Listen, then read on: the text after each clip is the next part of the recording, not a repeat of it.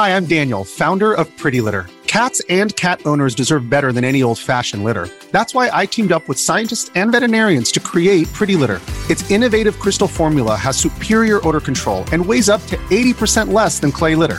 Pretty Litter even monitors health by changing colors to help detect early signs of potential illness. It's the world's smartest kitty litter.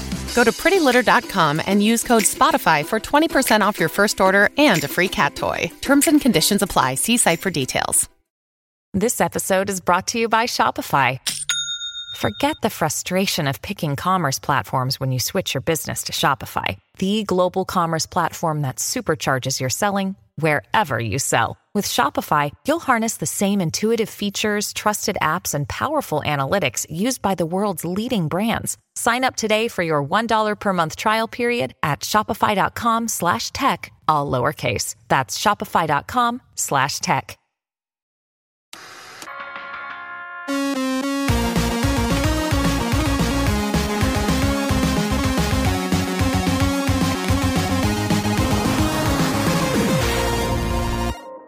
Hey, everybody, welcome to this week's Roundup. No special announcements or anything, so let's jump right in.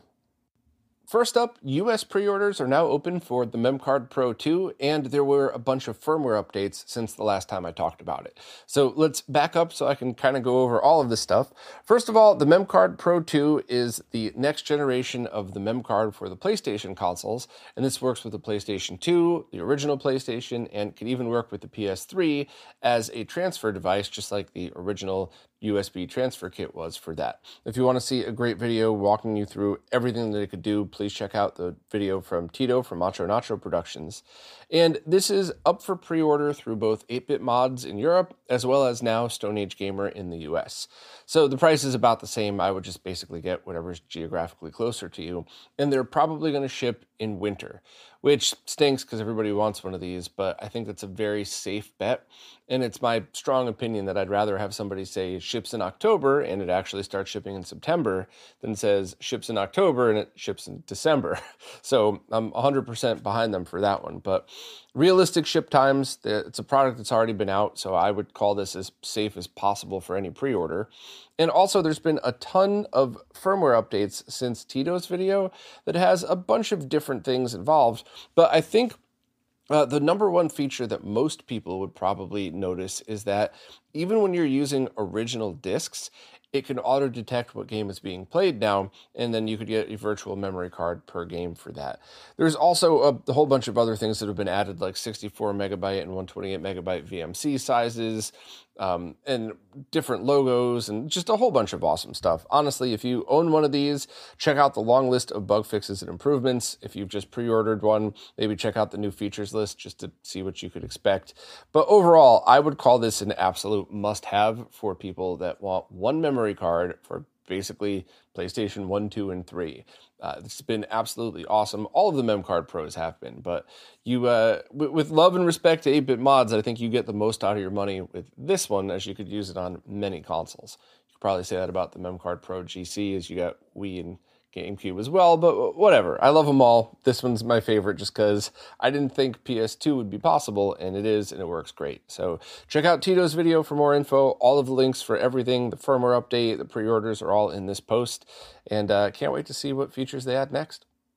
Next up, Brendan, aka Bastich B64K, has just released the first part of an epic documentary series on the Sega Genesis Mega Drive. Part one covers from 1988 to 1992, and while the opening of it focuses on the launch of the Mega Drive and how Sega came to be, the real focus of the video is on the games from those years. And there's guests, there's you know reviews of each, and it's almost six hours long and it's only part one. So this is absolutely massive. If you're a fan of the Sega Genesis and Mega Drive and you want to learn more about the games and especially want it breaking, broken down like this, uh, I can't possibly recommend it enough. I started watching it. I haven't gotten through all of it. Funny enough, though, I started watching this and I saw a couple of the guests that he had shown, and I was like, oh, wow, Brendan's got some cool people on this. And then all of a sudden, I see me talking to the camera he's been working on this so long. I had completely forgotten what I had recorded for this. And I haven't gotten to the part in the documentary yet where I'm on it. So I don't know. Is it a, a massive fail like when I was in Stikas? Uh, everybody else did so much better in that one than I did. But I, I don't know. Hopefully my part doesn't suck. But I'm looking forward to, to watching the rest of it. And I strongly recommend it for anybody that just loves deep dive documentaries into games and stuff like that. And of course, if you want to hear more from Brendan, just check out the interview I did with the video embedded right in the post or just search any podcast app for Retro RGB, Bastich B, B A S T I C H B. I'm probably pronouncing that wrong. Sorry, Brendan. But anyway, awesome video, and I just really wanted to share it with everybody. And you can't say that I'm only sharing it because I'm in it, because I had no recollection of being in it. So, after months of waiting, Analogue finally released a jailbreak for their Duo console. I- am sorry, a company that's definitely not Analogue that happens to have all of the code to their original console to make firmwares for, it's definitely not Analogue, finally allows you to launch ISOs and your HuCards right from the SD card. And I think that is a pretty big deal because not only can you not really uh, fit the original EverDrives in without an extender, but it's just it's one of the advantages of FPGA gaming, having the ability to use your original discs and HuCards but also to just load ROMs. So I'm very glad this is finally available. I was borrowing a friend of mine's. Uh, lots of people that I know like to send their stuff to me first, both so I could check it out and so I get to do a live stream or something on it. And I ended up just sending it to my friend because I was like, they're never going to release the jailbreak on this one. And apparently they did. So if you want more details, uh, Alex uh, showed everything that you need, including instructions right in the post here, as well as a link to download it. It is a little bit buggy, but it's firmware version 0.9, so you could probably expect another update at some point. And I just want to be very clear all of my wise ass comments aside, this is an official firmware. So don't think, I've heard so many people say, well, I don't want to load a jailbreak. What if something goes wrong and it voids my warranty? This is absolutely not the case. It is impossible for anybody other than Analogue to do this. So you could safely load this on and you could always switch it back to a different firmware. Um, if something, you could always go uh, back to the original or to a, a newer version of this. I don't think you can go back to older versions up to a point with these things, but it is totally safe to just do and it shouldn't take any functionality away. It should be uh, you know so your HuCards and your disks should run the same as it did before this. So i would you know definitely recommend doing it if you own one of these just because why not add the ability to load roms on this? But glad to see they finally released it. Sad that it's not uh, their open fpga platform. Really sad that you can't turn this into essentially like the do- the pocket with the dock you know because there's a lot of people like me that just don't play on handhelds and I would have loved to have used this plugged into a probably plugged into the RetroTink 4K just to run all of the analog cores as well but you could only use TurboGrafx uh, up to SuperGrafx I believe as well as the CD games. So you know if you own one definitely do it. If you haven't owned one yet you know definitely think about before buying. Is this something that would benefit you or would you be better off with original hardware, a MiSTer, whatever else. They're all great solutions. It's just whatever's the best for you. Tito from Macho Nacho Productions just posted a video showing off a new FPGA based Game Boy Color from Funny Playing, which is a company that I'm sure if you follow Tito's work or the handheld scene, you've heard that name before. And it looks awesome. I, it looks like something that I guess here's the best way to put it. After I watched Tito's video, I texted cousin Scott and said, Hey, is your backlit Game Boy Color still working? And he said, Yeah, it's perfect. Why? I said, Well, if that ever dies, this is probably the one you're going to want to get because you can get it right from the AliExpress store uh, for under a hundred bucks delivered, I believe. And yeah, the shipping will be a little longer, but that's pretty awesome. And you do have to assemble it, but it looks like a very easy assembly. And while it's not 100% perfect, and it's certainly not as good as the Analogue Pocket, it's under 100 bucks and you could actually buy it. So this is one of those things where I strongly recommend watching Tito's video to see if this is something that you're into. But I personally have gotten really into original consoles and FPGA now. So if I were into handhelds, I might do something like refurbish an original Game Boy or an original Game Boy Color and kind of leave it as is uh, and just know that I have the original and then buy this one to actually game on the go. Also, having the advantage of if you throw this in your pocket and you're playing on the subway and something happens and you break it, it sucks. You're out a hundred bucks, but it's replaceable. Whereas if you spent a lot of time and effort refurbishing an old classic console and you accidentally smash it, that's kind of heartbreaking. Even if, what if it's your original childhood console too? It survived your angry childhood, but now you break it as an adult. So there's a lot of reasons that somebody might want this. Um, either way, just check out the video and make the decision for yourself. But I'm really happy to see that there's more lower priced FPGA options out there. And I'm really excited to see if this could spill over to the consoles because I would love to see a Super Nintendo, an NES, a Genesis where you could just plug in your original carts, also maybe load ROMs off an SD card and have it output without any lag, without processing the video wrong, all of the crappy clone consoles that you have today. I would love to see something where I could just tell people, hey, if you want to play those original cartridges you still have, just buy this. There's no gotchas. There's no, we'll wake up to make sure that you buy it between 10 and 10.01 a.m. I, would love to just have solutions for people that even if it's not perfect, it's, if it's no lag, it's easy to get, it's well priced, then I think people would jump on it. So thanks to Plenty Funny Playing for doing this. Um, hopefully they'll keep them in stock and continue to update them. All that remains to be seen, but definitely check out Tito's video. When you need mealtime inspiration, it's worth shopping Kroger, where you'll find over 30,000 mouthwatering choices that excite your inner foodie. And no matter what tasty choice you make, you'll enjoy our everyday low prices, plus extra ways to save, like digital coupons worth over $600 each week. You can also save up to $1 off per gallon at the pump with fuel points. More savings and more inspiring flavors make shopping Kroger worth it every time. Kroger, fresh for everyone. Fuel restrictions apply. Another day is here, and you're ready for it. What to wear? Check. Breakfast, lunch, and dinner? Check. Planning for what's next and how to save for it? That's where Bank of America can help. For your financial to-dos, Bank of America has experts ready to help get you closer to your goals. Get started at one of our local financial centers or 24-7 in our mobile banking app. Find a location near you at bankofamerica.com slash talk to us. What would you like the power to do? Mobile banking requires downloading the app and is only available for select devices. Message and data rates may apply. Bank of America and a member FDIC. I finally had a chance to try the Mega Switch HD for myself, and it is awesome. It's basically zero lag. It looks phenomenal. The audio integration is great and this is going to be a mini review of it. I'm just very excited to talk about it. And if you really don't care, skip to the next section. But honestly, even if you don't plan on adding HDMI to your Genesis, I think this is something that you still might want to listen to because it gives you a sense of what could happen with some of these older consoles that were told that we were told could never have an HDMI mod. So, first of all, the Mega Switch HD is a kit that's currently only compatible with Genesis Model 1s or uh, some Mega Drive Model 1s. You'd have to check the compatibility list. And it taps digital signals to recreate the video output. Now, this isn't something that you're, it's not like the GameCube where you could just plug something in and get digital video and just convert it to HDMI. This is using hybrid emulation. Uh, the same way that Krikzz with the RGB blaster used it, the same way James with the Atari 7800 game drive did it, where it's taking the data that's being processed in the VDP and using an FPGA to recreate the video chip and output of it.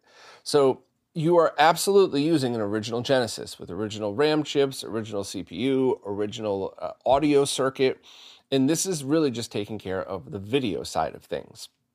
Now, it completely retains original analog output as well. It doesn't affect that at all. So you could use this simultaneous dual output uh, you could use it just one or the other, it doesn't really matter.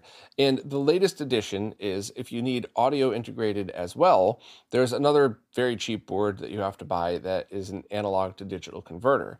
And in the live stream that I did, I ended up tapping the same spot underneath the headphone amp that I did for the first guide I ever wrote for RetroRGB.com. And unbeknownst to me, the Genesis that I was using was the original Genesis I bought to do retro RGB and do this mod. And I didn't, I had no idea that's the one it was until I looked up the guide, my own guide, and saw this exact Genesis in there.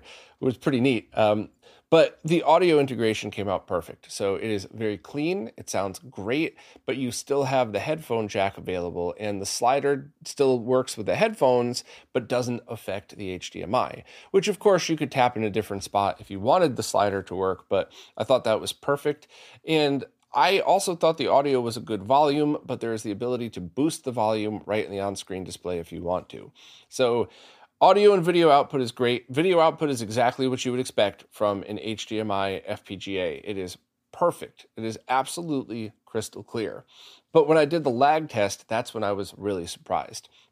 There are two modes. There is a zero latency mode that might have compatibility issues with some TVs, but it is zero latency. We verified this. Um, I, I just check out the stream if you don't believe me, but it is verified at zero. And then there is a higher latency mode that should fix compatibility with everything, and it's less than half a frame of lag. And in fact, the firmware update that I did on this improved compatibility in the lower lag mode as well. So when I first plugged it into my capture card, the AverMedia Live Gamer 4K, it wouldn't work at all in zero lag mode. And now it drops out a little bit, but I mean, it's a capture card. Who cares, right? If you're splitting the output, so, or if you have HDMI going to the capture card and analog going to a CRT, then lag wouldn't matter anyway. But even if you're splitting it to an HDMI display and your capture card or running capture card pass through, less than half a frame of lag is awesome. That is so good. Um, the options are pretty good as well. Uh, it has a couple of different things you could tweak, like mask the border colors, the CRAM dots, the very basics. It only does have 1080p output at the moment. Now, you can do from 4 to 5x. I demoed once again in the video why 5x is by far my favorite way to do this, but it doesn't have any other resolutions. 480p would be nice, I guess, for people just going into a bunch of different things that you could use 480p on, whether it's a VGA monitor with a cheap DAC that you're using. There's a whole bunch of reasons why it would be nice, but not necessary. But the only feature I do think that it's missing at the moment is direct output. So I'm going to call it 240p, but with HDMI, it would actually have to be something like 1920 by 240 or something like that. And uh, just like you would do with the MiSTer, with the analog products, and that would allow it to connect directly to a RetroTink 4K to get a beautiful 4K output with those CRT filters. And, you know, a lot of people ask, why would you want to do that? Why wouldn't you just get a MiSTer? I'm telling you, it was so weird plugging this thing directly into my OLED TV. So I just have an HDMI cable coming from my original Genesis into that HD TV, and it just looks phenomenal. It sounded great too. The ADC was very clean. So I completely see a scenario which in which people would want to get this mod done and route it through their Tink 4K to have that advantage. So I've talked to Stanislav about it, the creator. Uh, I have not talked to Mike Chi yet, but maybe I can get them together and Mike could provide the data that's needed for that if it's not too much work or something. But that's basically the only feature at the moment that I think would be a really cool addition. Also, if you're somebody who has like a Sony BVM, but you also have a beautiful flat panel to game on. Taking something like uh, an HDMI to component or HDMI to VGA with a HD15 to SCART, you could actually get crystal clear, technically RGB video out of this thing using it if the 240p mode was added. And that's something I definitely see people wanting to do because depending on the model Genesis, it's really hard to get it completely jailbar free with RGB. So even with a triple bypass and the best modder on the planet, some uh, some motherboard revs are just a little noisier. So I definitely see this being a potential for people who would want to do that. Uh, the only other downsides is it's not going to work with the 32X because you would it would take a lot to you would have to basically HDMI mod the 32X as well. It will still work with analog because that's not disabled. So if you have a 32X, you could still just use your composite or RGB output. And it won't work with Master System games. Same thing. You'd have to the analog outputs work, but this wouldn't. Honestly, though, I loved it. Um, I did a live stream, which was very slow. So if you're not into those things, don't watch it. But I added the analog to digital converter and I did it very slowly because I didn't want to mess up all of the beautiful mod work that Jose had done for me on this one. And I also wanted to try that different point than, the, than was in Stanislav's guides. So slow and steady. But if you just want to see it, skip to the end. And my mic got messed up again. So I'm sorry for the scraggly voice in that. It's always such a hard balance in these live streams to keep your microphone loud enough without getting it crackly like that. But I'll, I'll keep trying. I'll watch some more Epos Vox videos and see if I can fix it. But honestly, I loved this thing. I couldn't possibly recommend it enough if this is a scenario that you would want. Obviously, some people are just going to want all original hardware, and other people are going to want a MiSTer because it's just one device that does all of it, or people might want original hardware and a MiSTer and not do this. All of these, they're all good answers. It's really what you want for your setup. But if having an HDMI outputting Genesis is something that, in dual output is something that would work for you, then this is the way to go. This thing was very cool. Now it's time for this week's MiSTer Updates, care of Lou from Lou's Retro Source. As usual, I'm going to skim through these and just add my thoughts where I feel necessary, but if you want visual examples and a lot more info, please check out Lou's video. First up, Todd from RetroFrog released the 3D printed files that allow for the MiSTer keyboard case. So essentially, if you want MiSTer in a case with a clicky keyboard that is reminiscent of older computers like the Commodore 64, Tandy 1000, Apple, you know, the ones with the computer in the keyboard basically, then here you go. I talked to Todd. I don't think he's planning on selling these, although I wish he would because there's so many people out there that want to buy stuff like this and also want to buy the or want to support the original creator. But if you have your own 3D printer, just download and print yourself and it should be fine.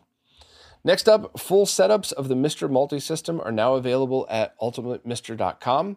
Uh, they're now in a new low profile case that's modeled after a Neo Geo AES. So it's probably the cases that uh, Richard had showed off um, last year and uh, they just picked that one. So you could also get stock of single boards if you don't need a full setup. Next, the aluminum cases for MiSTer Add-ons are back in stock with new colors. I know a lot of people loved the look of those cases, so if you were into that size and shape, then uh, absolutely go for it. Um, there's also going to be light versions of the kit available, so you could buy everything that you need except the DE10. So if you are using HDMI only and you want to upgrade to those, then that's a good option too, um, or just you know get the full kits. Next up, the creator of the Mini ITX Ironclad Plus board has created a more affordable version of it called the Ironclad Lite. It's much slimmer and has an integrated power supply, and it'll go on sale uh, probably by the time you hear this for a, just over a hundred bucks. And I liked the ironclad. I like I liked what I saw with the ironclad. I haven't personally tested it.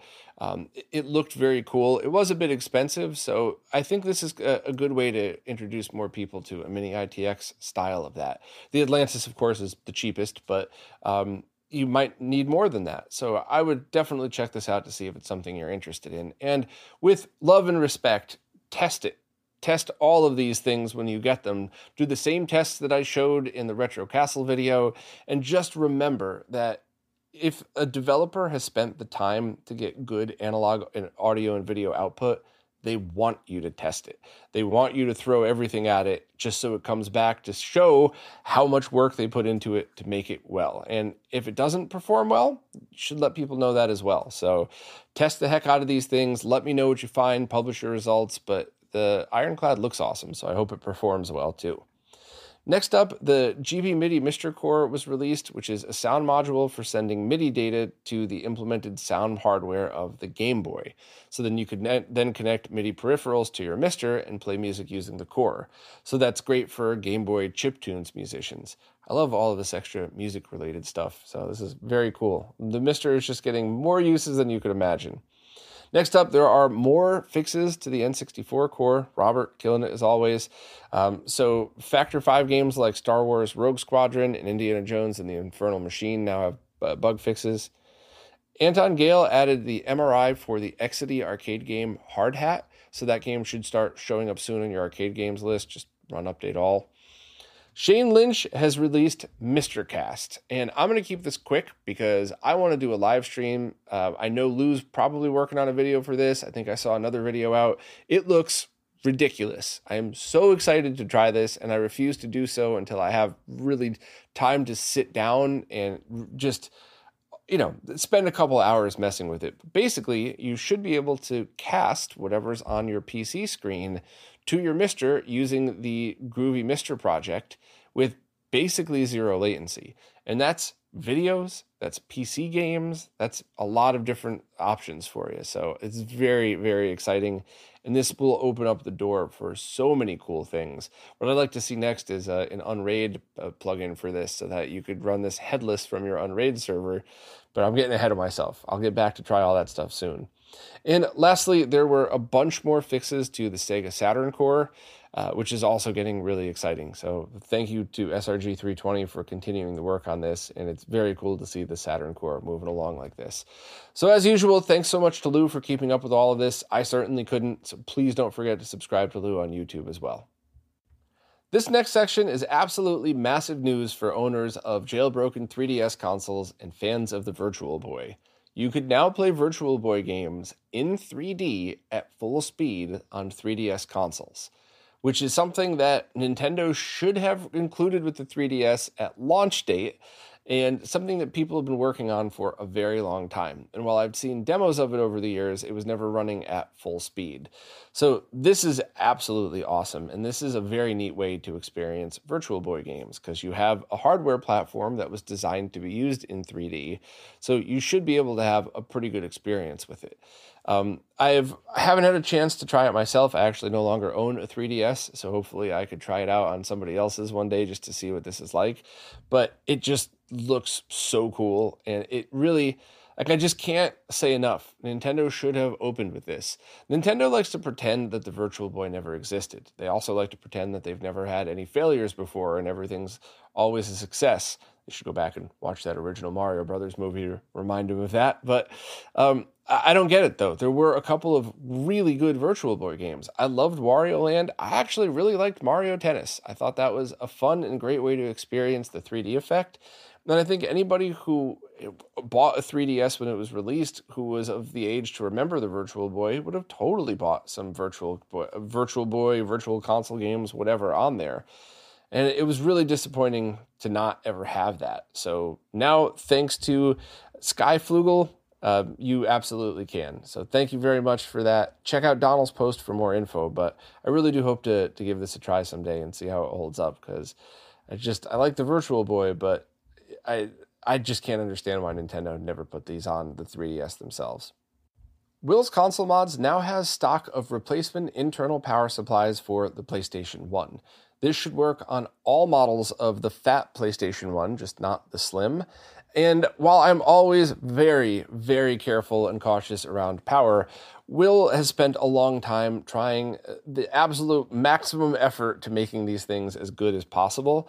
And Will's gone through a couple of different revisions. And while I haven't personally tested it, if I were going to gamble on an internal power supply for a PlayStation 1, this is the one that I would try you know, I also still have that opinion of unless you your original power supply completely died, like a recap didn't fix it, or unless you need to use a console in a region where the power doesn't match, so PAL and NTSC, you know, etc.